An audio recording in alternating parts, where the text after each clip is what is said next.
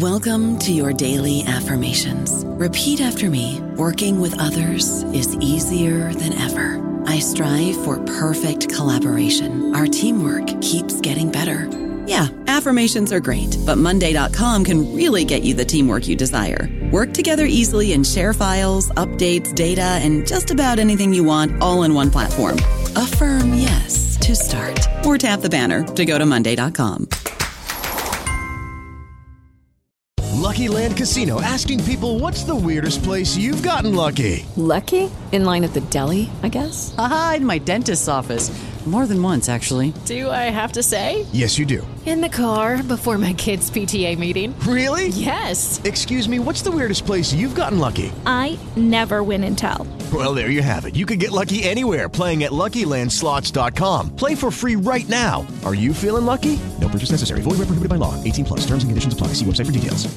Hello, everybody. This is Marshall Poe. I'm the editor of the New Books Network, and I'd like to tell you that we have a new and improved website. It has two new features that we think you'll love. One of them is a vastly improved search engine so that when you type in keywords, you'll get a bunch of episodes really quick. The other is the ability to create a listener account. And in that listener account, you can save episodes for later listening. So you can create a kind of listening list. We think these features are neat and we think you'll enjoy them. Please visit the site today. Welcome to the New Books Network. Hello, everybody, and welcome back to New Books in German Studies, a podcast channel on the New Books Network. I'm Nicole Coleman, your host for today. Today, we will be talking to three guests Ela Gezen, Priscilla Layne, and Jonathan Skolnik about the edited volume Minority Discourses in Germany since 1990. Ela, Priscilla, and Jonathan, welcome to the show. Hi, thank, thank you. you. Hi. So let's start with introductions. Priscilla, can you tell us a little bit about yourself and your research interests? Uh, well, I am an associate professor uh, in the Department of Germanic and Slavic at the University of North Carolina at Chapel Hill. And my research and teaching um, largely revolves around um, 20th and 21st century German studies, um, focusing on uh, racialized groups um, like Black uh, a lot of the work I do is on Black German history and culture, um, but I also teach film studies, um, you know, uh, and basically look at the construction of German national identity since 1945. Okay, thank you. Ela, how would you introduce yourself in your professional biography?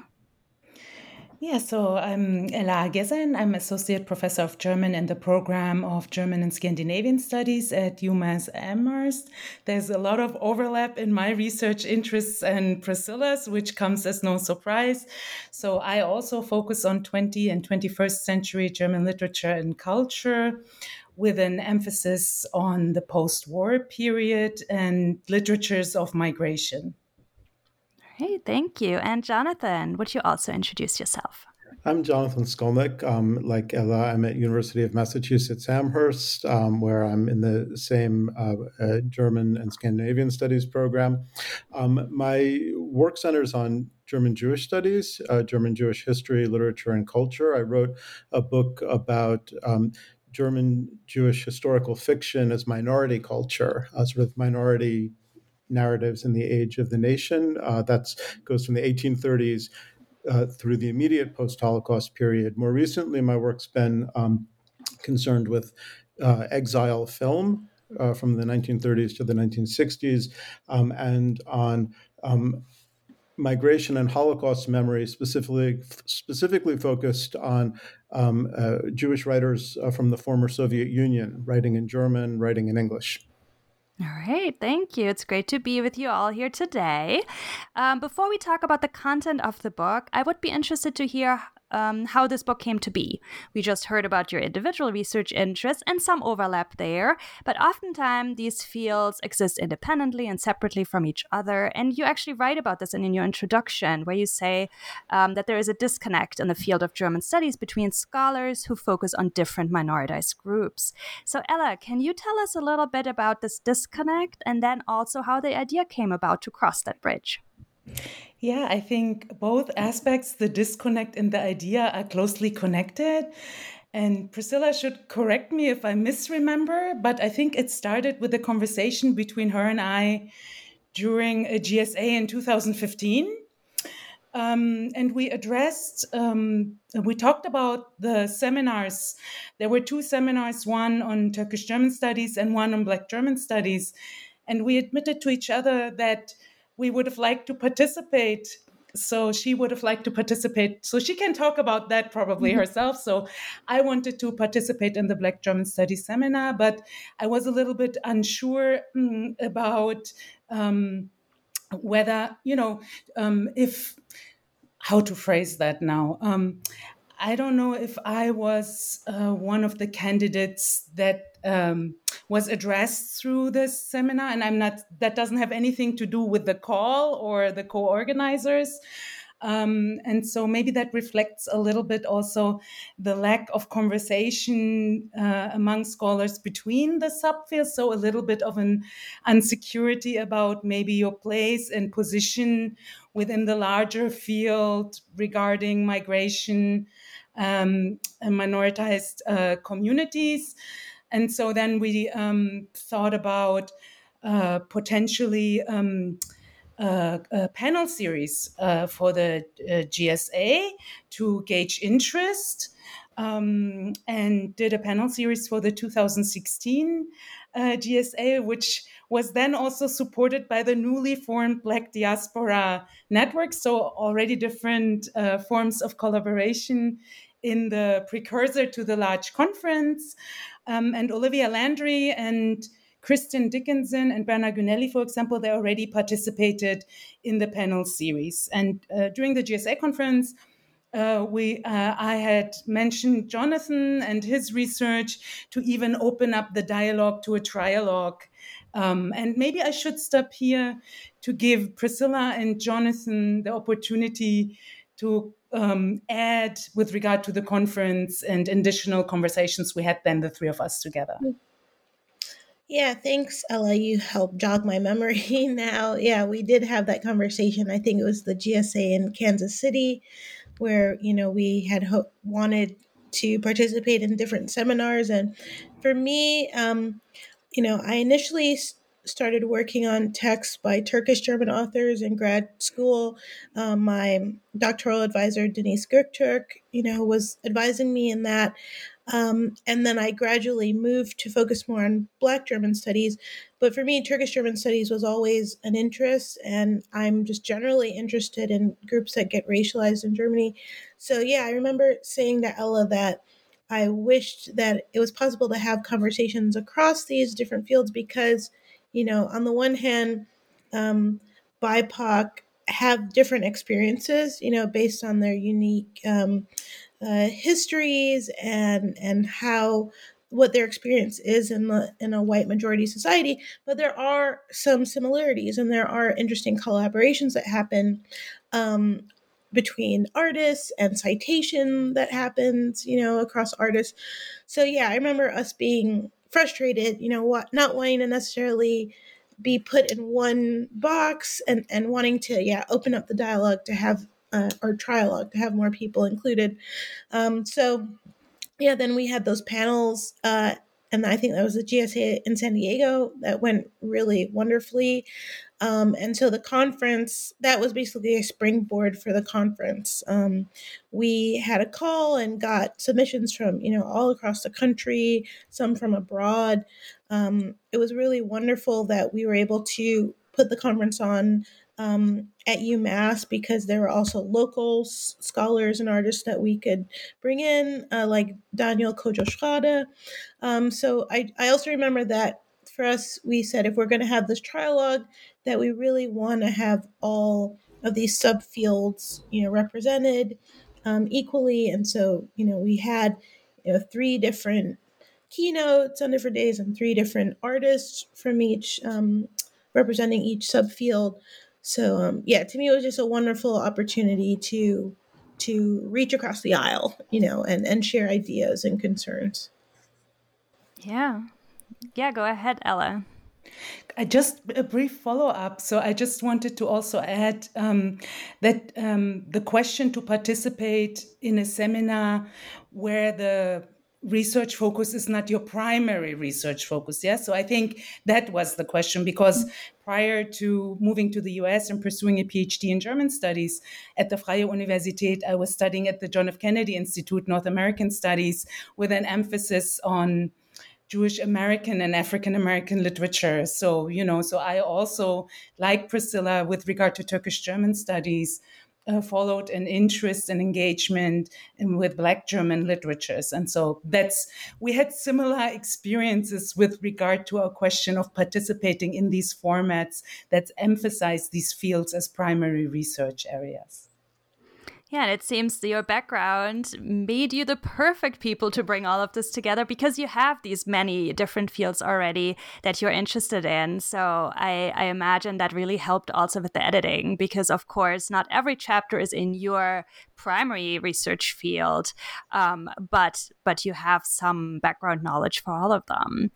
Um, Jonathan, maybe you can tell us a little bit about kind of the journey from conference to book, because you weren't able to include everything, of course. Um, and so you made the decision then to focus on three main groups Turkish German, Black German, Jewish German, and on cultural products since 1990. Can you tell us a little bit about that decision making process, your reasons, your goals with that?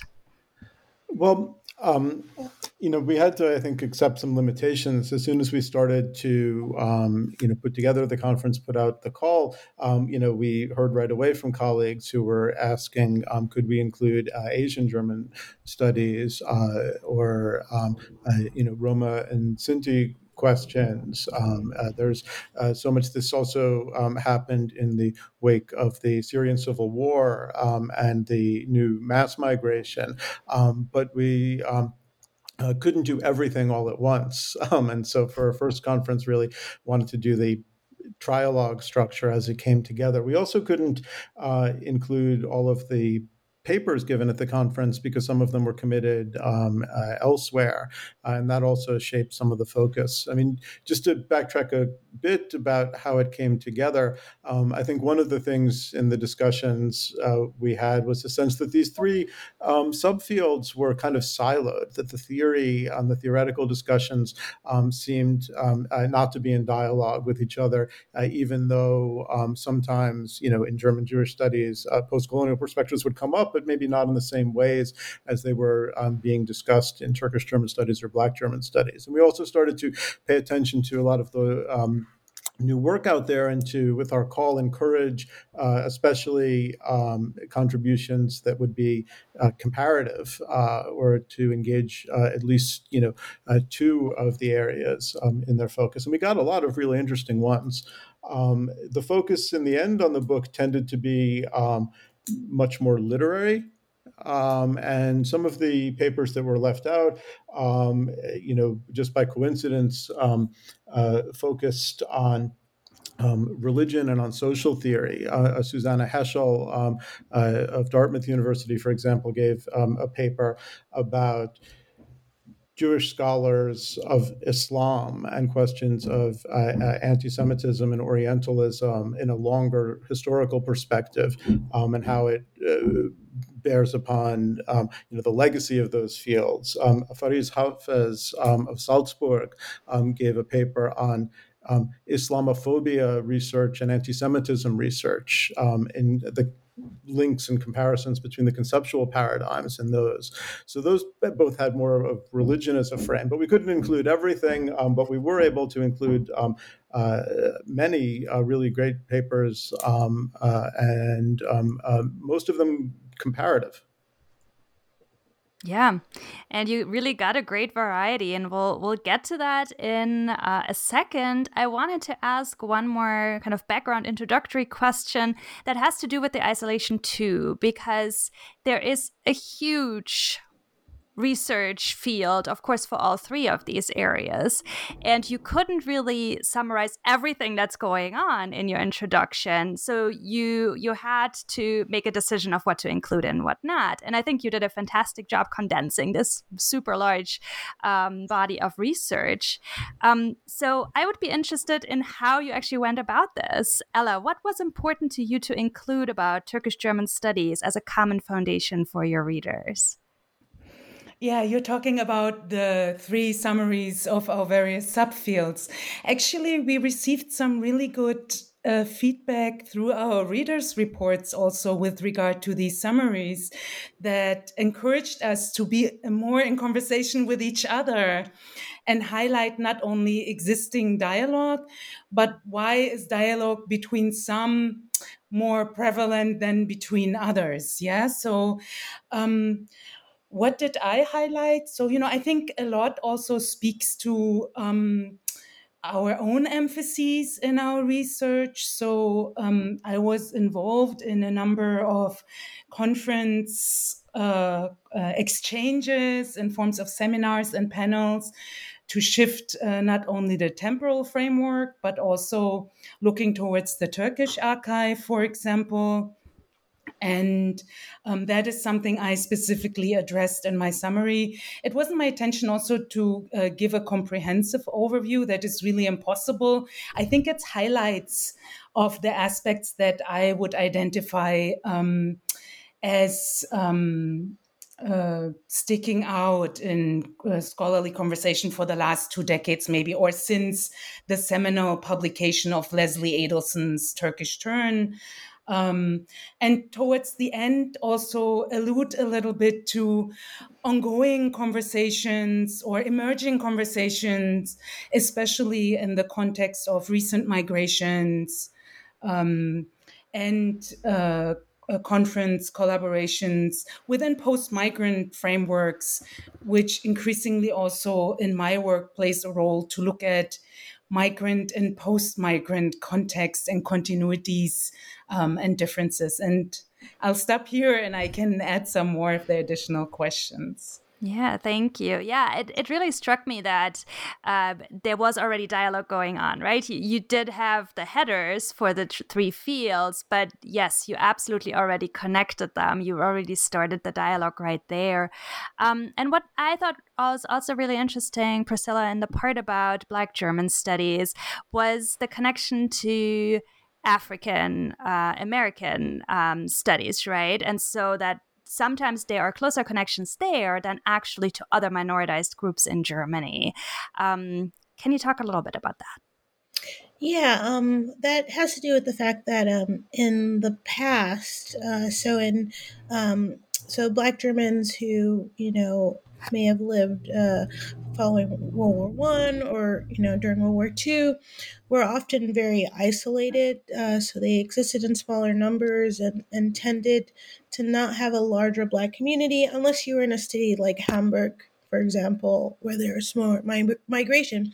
And so, um, in like the memoirs that I've read by Black Germans, such as uh, Maria Nejar's autobiography or Hans Jürgen Massaquoi's, they often mention um, turning to African American culture as a way of uh, uh, looking for some form of um, identification or, or, or material that helped them in their the creation of their subjectivity. You know, for lack of Black German models for that. Um, so I think that has a lot to do with it, and in previous um, research on Black German studies, that's really been emphasized. Um, some of the earlier scholarship, like Leroy Hopkins, you know, talked about how to use the lens of African American uh, literature to under, better understand Black German literature. Um, and even today, when you talk to Black German artists, they talk about, you know, the liking to read, you know, Toni Morrison and Alice Walker. You know, it's still influential. But what I also wanted to um, highlight in that section was that um, Black German studies and Black German um, authors have their own culture, their own narrative. You know, um, uh, a Black German history that that goes back to the Middle Ages. So while they are often in dialogue with the diaspora, it's not always the case, and um, sometimes, yeah, sometimes it does make more sense to to think about their work in uh, in constellation with other minority groups in Germany, and sometimes they're in dialogue with the diaspora. So it really depends on the context. Um, I think as you look at each individual artist or author. All right, thank you. Um, Jonathan, what were the main points about German Jewish studies? Of course, a large repertoire, um, also there, a large archive. What one did you want all readers to have before going into the chapters? Well, absolutely. I had to telescope a lot and leave out, you know, Jewish minority culture uh, before 1933, cultural Zionism, uh, the way that, uh, you know, Nazi research on Jewish culture, all of these things that shaped it. Um, uh, really, the story begins in the post Holocaust um, and um, looking at how questions of uh, German Jewish studies as minority studies, um, you know, might offer conceptual models uh, or counter models or just different approaches. Um, uh, you know, the earliest research framed the Jewish contribution to German culture and that idea of um, integration and assimilation and dissimilation of a minority to a majority culture um, remained a you know sort of central binary model. Um, uh, the question we really wanted to open up is um, how does German Jewish studies look in a much more complex um, uh, German society uh, where um, uh, binaries uh, maybe continue to exist, but also alongside much more complicated uh, and diverse um, factors. And so I focused on a couple of um, terms that raised, you know, some of the questions that uh, Priscilla was uh, just talking about. The quest, the, you know, the degree to which um, theory models that come uh, from American studies or African American studies or just the Anglophone Academy um, uh, are appropriate or in what ways they can or can't successfully be transposed to the German context. Uh, whiteness, uh, diaspora, migration, um, racialization? Do these things um, uh, mean different things um, in uh, the uh, German language sphere and in the German social context? Those were the kind of things I wanted to highlight in framing German Jewish studies uh, in relation to Black German studies and Turkish German studies as it came together in our conference. Thank you. Yeah. And and you do all of do all of you do this so beautifully on so few pages. It was pretty amazing to read that. Yeah. Yeah, I would just briefly wanted to follow up um, to what Jonathan said and Priscilla also already mentioned. Um, Fatima El Tayeb, of course, emerges as an important figure who um, formulates a framework uh, for us to do the work that we do in our separate subfields, right? That's why she figures so prominently in the introduction. And she has also engaged uh, with the question. Uh, questions of um, the applicability of theoretical concepts in her um, examination of um, intersectional minority activism in a European context. So I just briefly wanted to acknowledge that.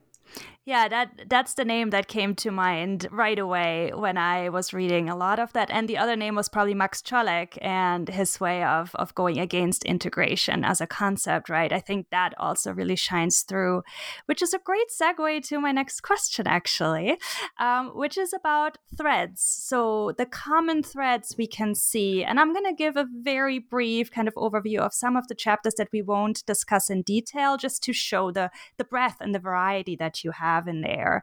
Um, so you have theater, film, monuments, stand up comedy, short stories, novels, and poetry.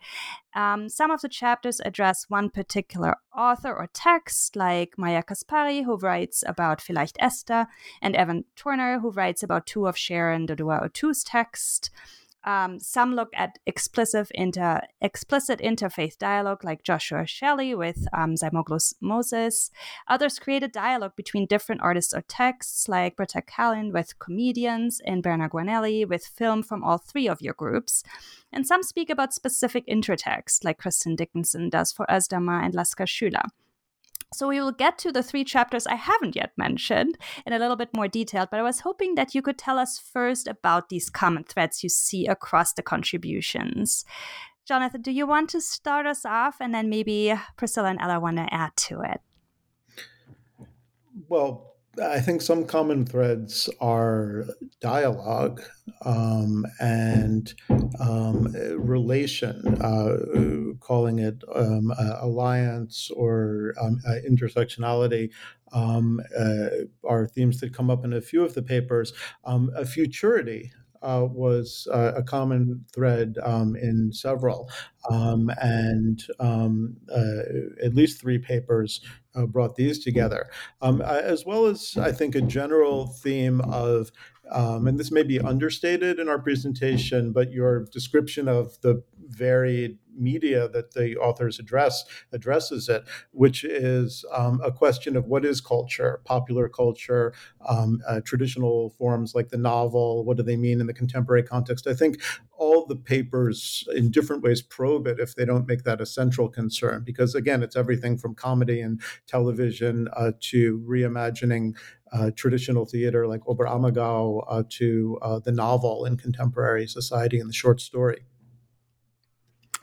Thank you. Ela, Priscilla, is there anything you'd like to add or expand on about the threads, the commonalities that you saw across?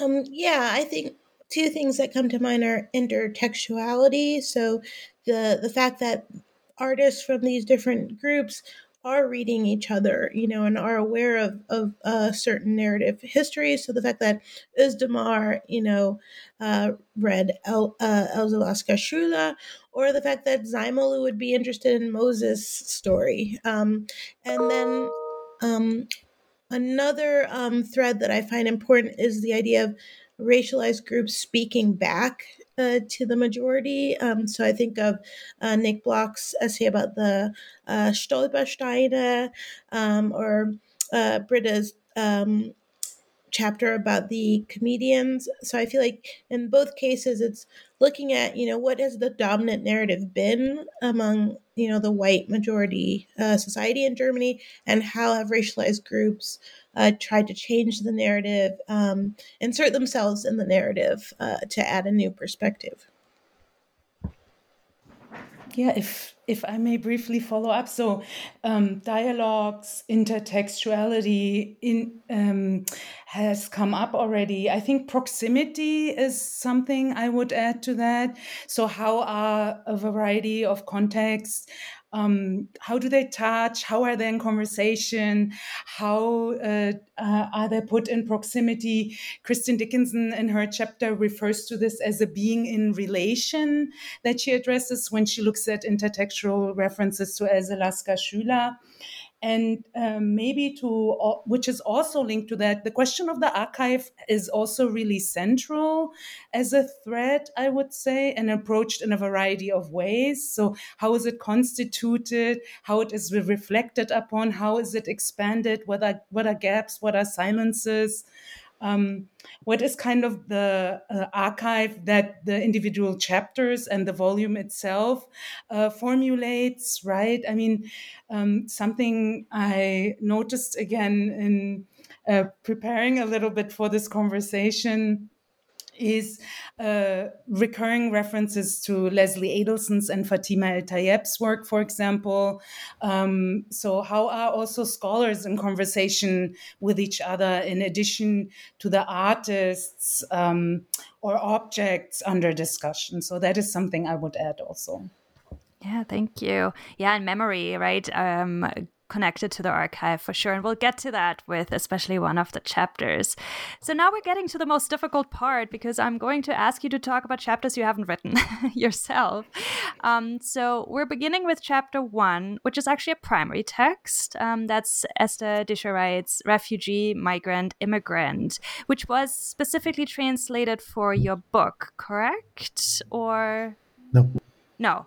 Okay, but this is a translation and it had appeared elsewhere before. So, um, Ela, can you tell us a little bit about how you came to include that text and what your readers can glean about your project as a whole, maybe from this chapter? Because I read it almost as a second introduction. Yeah, I think it was strategically positioned within the edited volume also, and it pertains to everything we just discussed with regard to the threads, right? So, um, what histories um, intersect, um, touch, or get in proximity um, is also relevant for this essay. So um, the German version, Geflüchtet, zugereist, eingewandert, was published in the essay collection Mama darf ich das Deutschland sing, Lied singen, which I think was published was it published last year or 2 years ago? I'm sorry, it's included at the end of the essay also. But the conference itself was also conceptualized in a way that we had three keynote speakers, one um, working primarily in, in, each of the subfields, and we had um, performers, writers, um, and a DJ um, with Ipek included as well. So the inclusion of culture um, was really important to us. And so we wanted to include a translation in order to contribute to the expansion of the archive with the hope also that would be taught.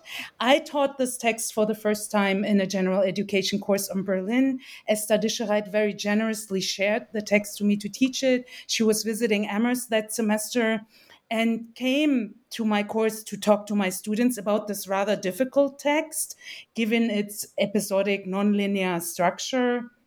And um, and so that actually gave me the idea to include it as something that colleagues might include in their own teaching, also considering um, how many colleagues are involved in the translation of a number of texts we're working on in order to be able to teach them where we're located, right? So um, Esther Dischereit is somebody um, who has always been um, an important interlocutor. We have ongoing conversations since we first met. She became really important for my work when she became involved in the NSU complex and collaborated with DJ Ipek on the Klagelieder, which is also a context that we reference referenced for um, the panel series, um, the conference, and is included to some extent in the introduction.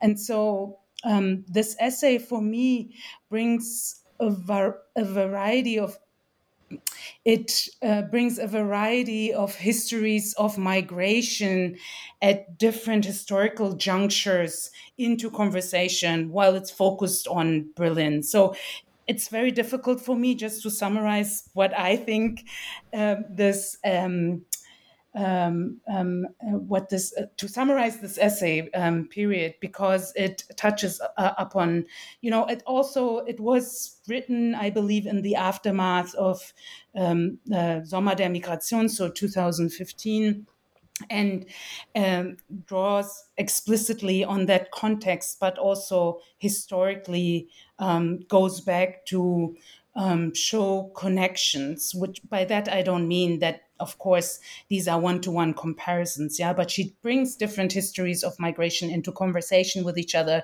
through various figures. Um, in this narrative. And I will stop here to um, let my colleagues comment on it a little bit too. I don't know about you, but I'm very busy and I don't have a lot of time to cook. That's why I subscribe to Factor. Eating better is easy with Factor's delicious, ready to eat meals. Every fresh, never frozen meal is chef crafted, dietitian approved, and ready to go in just two minutes. You'll have over 35 different options to choose from every week, including Calorie Smart, Protein Plus, and Keto. These are two minute meals. Factor meals are ready to eat and heat, so there's no prepping, cooking, or cleanup needed. They're flexible for your schedule. Get as much or as little as you need by choosing your meals every week. Factor is the perfect solution if you're looking for fast, premium options with no cooking required. Sign up and save. We've done the math, and this is important. Factor is less expensive than takeout, and every meal is dietitian approved to be nutritious and delicious. Head to factormeals.com slash NBN50 and use code NBN50 to get 50% off. That's code NBN50 at factormeals.com slash NBN50 to get 50% off. Yeah, maybe before I give it back to you, I I was also really interested. So there were so many contextual references in that essay, right? And I think I got most of them um, as somebody who reads a lot of German newspapers and current events. But I really thought I don't know how students could could do this without a framing. Um, but I'm sure, I mean, that's what you did probably in your course, and then you get that literary piece in there. Um, I was wondering um, what what you thought about that, and whether you needed explanatory commas if you give this as a text for teaching, or or just in general. Um, whether just giving it as is to the readers is also kind of a challenge to say, hey, you also have to do your own work, right? You have to do a little bit here to to actually catch up with what what is going on. Are there any thoughts about that? You know, this podcast is making me think in retrospect. Um, one of the things our volume lacks, um, which is, I guess, something for the next volume or someone else to pick up, is to, you know, interpret the text and and to um, uh, begin to read it and work on it as a, as a primary source in in the conference. We don't have that there, so I love your description of it as a kind of a second introduction that's suggestive. I mean, I would, uh, you know, again underline, amplify um, Ela's. Um, um, comment that the as an introduction, the Dischereit piece, you know, brings out uh, the theme of intersecting histories um, and you know. Uh, alliances, empathy, solidarity. Um, uh, that comes across really clearly.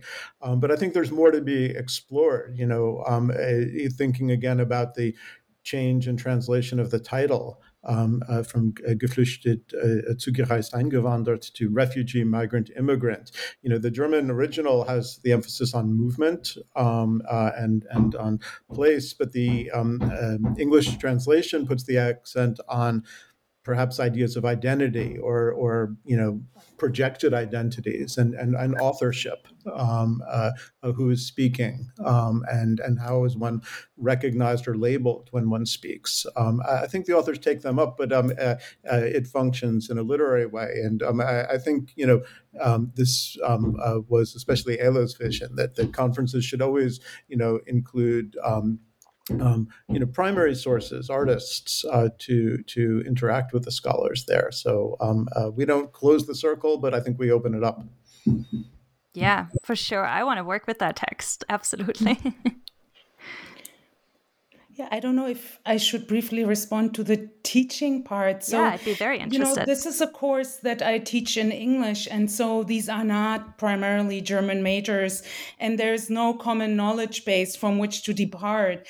And of course, uh, we read Fatima El Tayeb, and we read additional primary and secondary sources that would give them the vocabulary to be able to approach this text. Yeah, I, I also think there are many associative leaps and gaps and fractures and ellipses. So the text leaves a lot open and its non-linearity, you know, it adds to this um, incompleteness, I think. And so maybe it allows us to or for students or us to enter it in a variety of ways. So maybe they're not familiar with all the references, and you mentioned you had to look uh, some up, as did I, but they will be familiar with some, right? Some that we might have discussed. We can pick up a few. Something they really picked up on is is the ich Dischereit, because there are some parallels between the ich and the uh, biography of um, Dischereit, and that came also up in the discussion. So, um, to what extent we have, we'd also talk about Özdamar.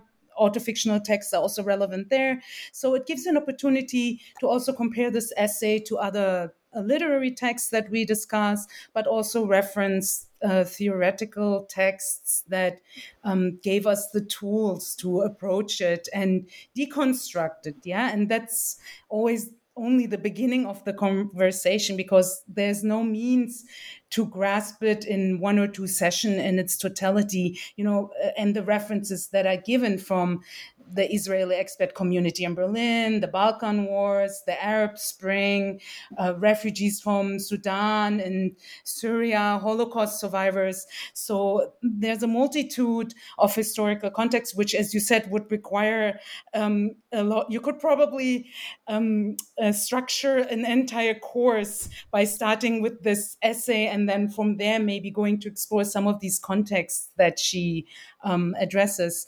But that format also um, invites conversations about why is it structured in this way? Yeah, mm-hmm. and so in terms of also positionality, agency, subject positions, uh, subjectivity, etc. You're giving me so many ideas. Thank you. Um, okay, let's jump to chapter four, written by Olivia Landry, entitled Schwarztragen Blackness Performance and the Utopian in Contemporary German Theater. I have so many questions about this chapter. It inspired so many ideas for me, but I will limit myself. Um, Priscilla, can you walk us through Olivia's arguments, the dialogue between Black theater and post migrant theater she creates, and maybe in particular her discussion of Schwarztragen rather than Schwarzsein, which I found really interesting? Uh, yeah, I I can um I can maybe start, and Ela might need to help me. it's, it's, it, I wasn't able to reread uh, the chapter in preparation. Um, so one of the things that I I really love about this chapter is um, uh, Olivia's focus on futurity, um, because that's also that's an interest that we share. Um, how uh, Black German art has kind of made this pivot to uh, think increasingly about the future and what kind of an Afro future do Black Germans envision. Um, so um, I see it as not just as kind of a liberating move that says black germans don't have to just deal with you know the past and, and past concepts of blackness this is something that natasha kelly says in one of her essays that black germans can you know refuse to engage with with these older um, racist constructs of blackness that you know Kant may have you know came up with, and instead put all of their energy into um, creating what blackness means for them and what a Germany uh, in which black life can survive and thrive would look like. Um, so we, I was really excited to have Olivia included in this volume because um, she's done a lot of work on contemporary theater, and as you said, also um, post migrant theater, and um, this play well thinking about the the topic of or what what kind of a metaphor Schwarztragen is i think it gets at this idea that blackness is not inherent. It's you know it's not a biological category or biological identity it's a construct and and what that means for each person can be very different. And that takes us back to you know some of the the first texts that were published in black german studies like tina Campt's other germans um, that i love to return to because uh, there at the end of the book she has this dialogue um, with one of her interviewees i believe Fasia Jansen where it becomes clear in the dialogue that you know tina's idea of blackness and Fasia's are different you know and that that that's okay.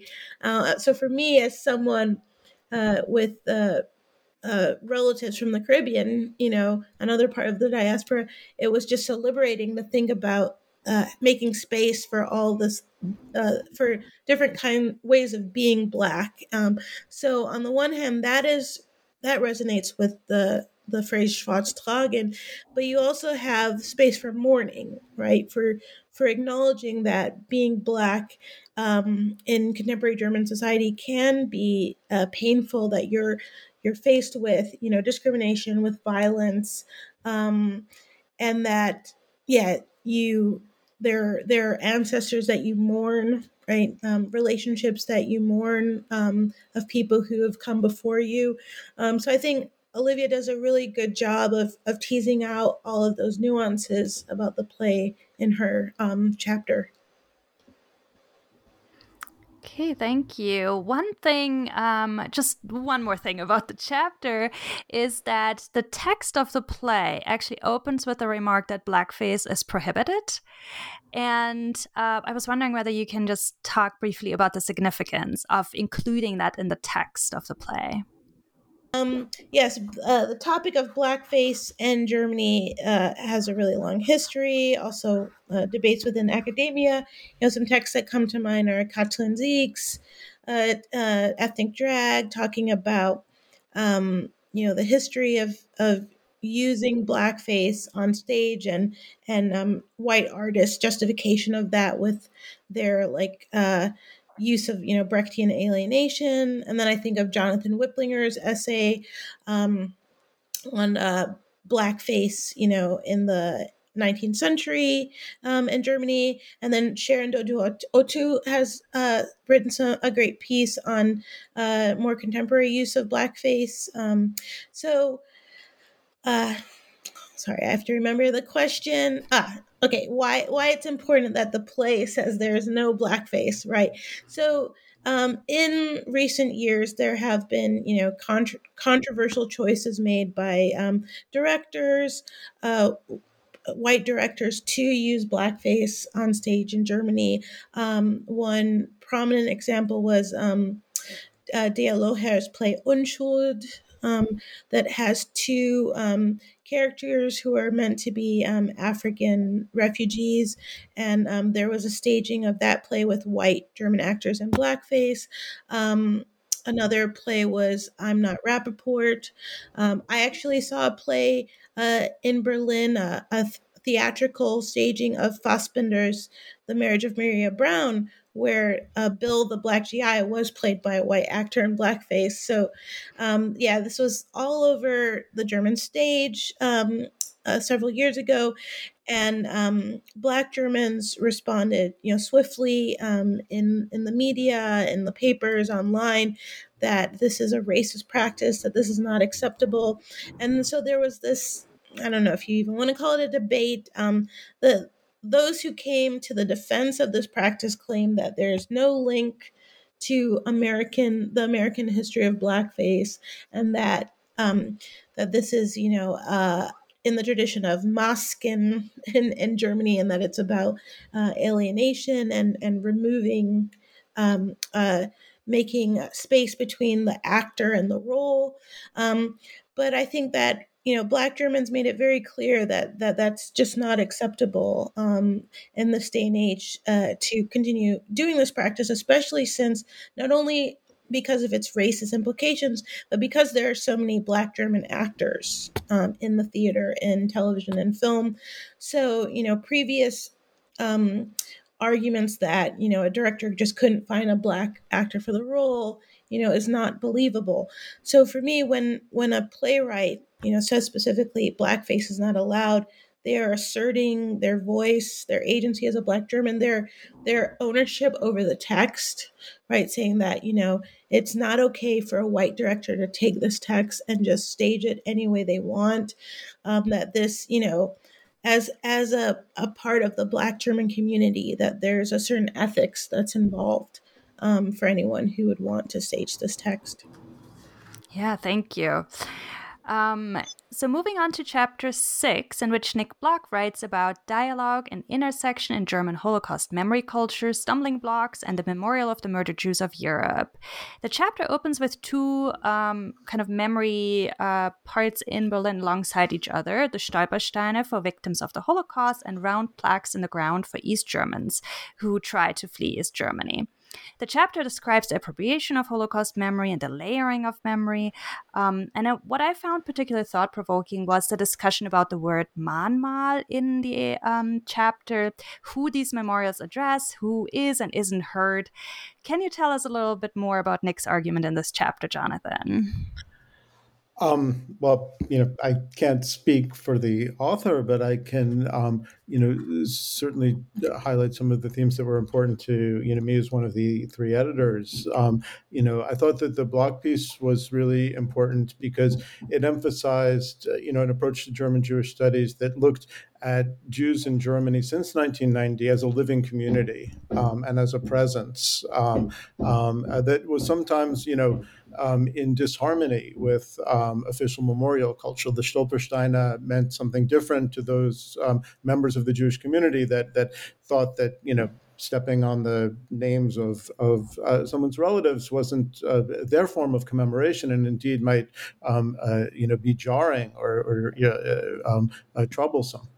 So I thought that that was really um, uh, uh, central, and I think you know it relates to what um, uh, you know we were just talking about with um, uh, uh, Olivia Landry's chapter, which is how the the papers you know sometimes directly speak to each other. Like Landry's paper really speaks towards Leslie Adelson's paper on futurity and the question of sort of you know how to overcome what Avery Gordon, you know, referred to as social death um, and and racial haunting, um, you know, through through something else, through presence, through figures like Joy in the Blunsen play, um, uh, and through you know an assertion of one's own, you know, right to exist in a complex society. Um, um, uh, uh, uh, in the play, with its you know injunction against blackface to say you know turn to black German actors um, uh, and to acknowledge this this presence, and also how it's kind of readerly that it looks to a response. You know, Landry raises the question of audience theater um, as a, um, a, an event that that presumes uh, a, a white audience. Um, um, you know, similarly, I think you know the text kind of look to a response. Who are the audiences for these um, uh, memorials? Um, uh, who's in and who's out? That's one of the things that Bloch's paper also highlights um, in the you know um, you know falling out between um, uh, the uh, you know TV co-hosts Henryk Broder and, and Hamid Abdul um, who, who, you know engage with the memorial to the murdered Jews of Europe, um, where where uh, Broder provocatively like walks around Berlin, shows up to a memorial event, you know, dressed as one of the concrete blocks and tries to move around with this. Um, uh, he can do this in a way that um, uh, his um, you know Muslim German um, colleague um, uh, feels that they they can't, um, uh, uh, both because of the gesture of putting on that costume or assuming that position, but also in terms of the reaction that it'll provoke from the different audiences that are there. So I think performance and audience um, uh, echoes and and sort of ricochets throughout a lot of the papers. Yeah, thank you. And Dischereit shows up in this in this chapter too, with a very different kind of monument, uh, uh, audio uh, piece in a different German city, just as a as a counter movement. I thought that was really interesting. I'd never heard of that monument before. Um, so lots of new points to consider in in all of these chapters. So we have talked about Leslie Adelson, so let's talk about her chapter two. Uh, it's chapter 10 and it's titled Future Narrative as contested ground, um, Özdamar on the train, and Michael Götting's Contrapunctus. And this chapter brings very explicitly all three groups together by also including Hannah Arendt um, and discusses a Turkish German short story, Özdamar on the train, and an Afrofuturist novel by Götting. So I was really interested in the point about historical continuity, temporal rupture, in these texts and the nodal character of future narrative, which also reminded me a little bit of the constellations that Kristin Dickinson writes about. So there are so many connections here, right? Um, Ela, can you tell us a little bit more about this chapter? Yes, I will try, though. Um, Afrofuturism being Priscilla's expertise, I look to her to complement um, my brief remarks. Um, I think what I want to highlight uh, in general, what happens um, in Leslie Adelson's chapter, is her ability, since we talked a lot about uh, proximity and dialogue and intertextuality, um, the way in which she brings um, literary texts in conversation with each other um, um, that are maybe not thought of together. Yeah, and so she has done that. Um, uh, uh, uh, in the Turkish turn already, you know, her work on Zafer Şenocak, on Yoko Tawada, Alexander Kluge, and here Götting and Özdamar, and also Özdamar, about whom so much has been published already, um, bring new vistas to Özdamar's scholarship by bringing Özdamar in conversation with Götting under consideration of futurity as temporal structure in narration. Yeah, and so here I also want to highlight that um, she's also really important in her role as a translator in the field, you know, from uh, she has translated Atlas eines tropischen Deutschlands. She was really important in introducing Zafer Şenocak into uh, scholarly discourse um, in German studies in the US. And she is the translator, if I'm not mistaken, of this Özdamar short story, which, which was then um, published in Transit, that makes it available for us to also teach in our courses. Um, which I have done. And so that's something um, I uh, I would like to uh, point out. Um, um, what was particularly intriguing to me when she gave uh, a version of this as her keynote lecture in the conference also is um, thinking about temporality within literary structures and the relationship uh, between the past and the present and the kind of simultaneous that simultaneities that literature can construct. Yeah so just to approach it from an angle that is relevant um, for my own research. And um, yeah so I, I i hope that priscilla has points to add um, to this chapter, especially maybe with regard to her own research on Afrofuturism? Um, well, I think you did a really good job of summarizing uh, the most important points. I mean, for me, um, one of the things I like about this chapter is, like you said, Ela, bringing Özdamar and Götting in conversation, which I hadn't thought of. Um, I, I didn't know this short story on the train, but I have admired some of Özdamar's other work. Um, you know, th- this is really exemplifying what we set out to do with the volume is asking people, you know, to break break out of their silos and and try to to make new connections. Um, as as far as um, Afrofuturism goes, I think, um, you know, what the way that this connects to the um, the the goals of Afrofuturism is to show how um, Black authors uh, or racialized authors in general um, can play with time, can experiment with time. So this notion of time as a Western construct, you know, it's something that Walter Mignolo writes about um, in uh, the I believe it's the dark side of Western modernity, right? So he he brings up this point that you know our use of you know a clock and the idea that the day has you know 24 hours these are all constructs and that if we look at you know other civilizations whether in the global south or in an earlier time we can find completely different ways of organizing the day and and think of things say more in a more circular way.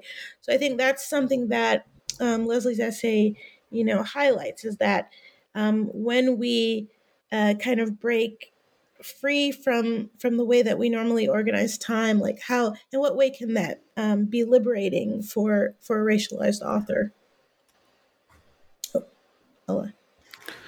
yeah and i think you know that adelson's piece um, uh, responds to and it's a lot many of the papers look towards it, but I, I, think it also even opens up more questions. You know, the point um, uh, Ela you just made about narrative, you know, indeterminacy.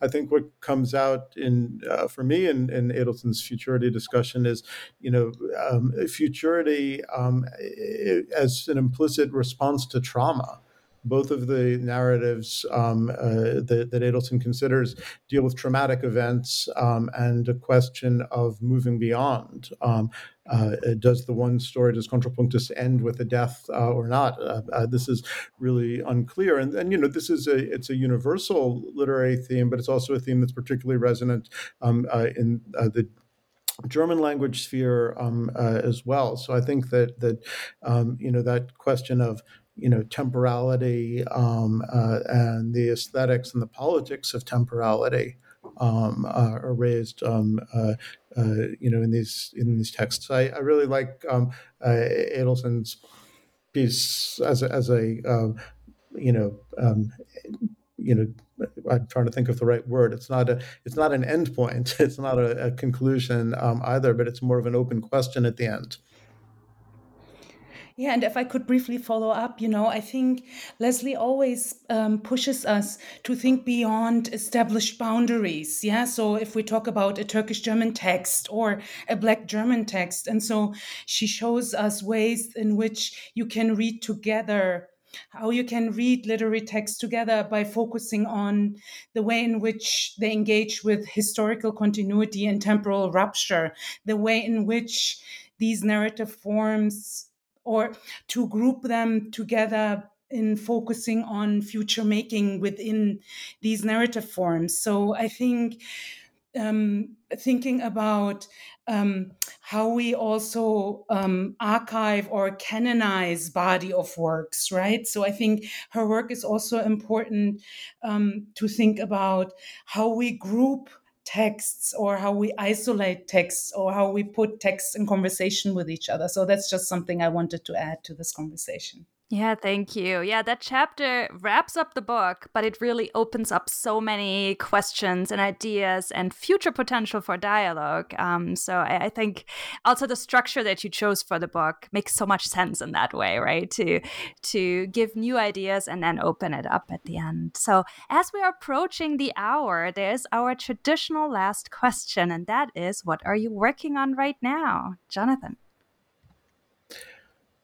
Um, well, I'm uh, continuing uh, to work on um, sort of third generation Holocaust narratives focused on uh, migration literatures, uh, writers from the former Soviet Union, and transnational perspective um, uh, in uh, German, in English, and in Hebrew. Um, that's one of the things.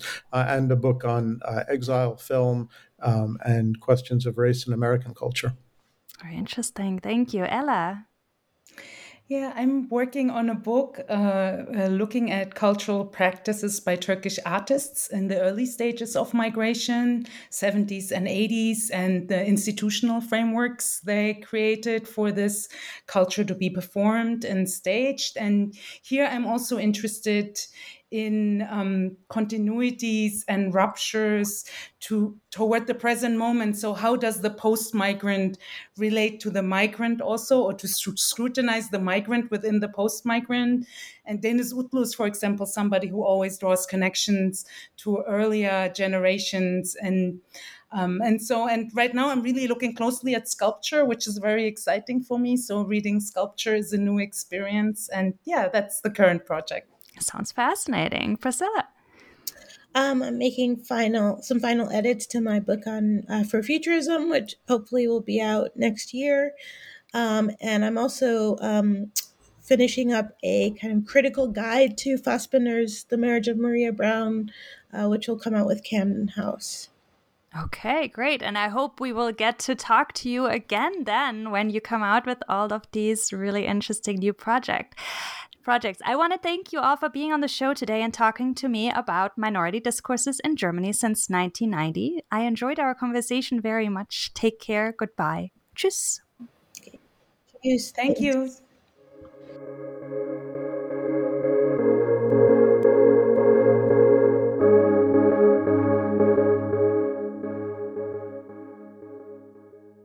Hello, it is Ryan, and I was on a flight the other day playing one of my favorite social spin slot games on chumbacasino.com. I looked over the person sitting next to me, and you know what they were doing? They were also playing Chumba Casino. Coincidence? I think not. Everybody's loving having fun with it. Chumba Casino is home to hundreds of casino style games that you can play for free anytime, anywhere, even at 30,000 feet. So sign up now at chumbacasino.com to claim your free welcome bonus. That's chumbacasino.com and live the Chumba life. No purchase necessary. VGW, void, prohibited by law. See terms and conditions 18 plus.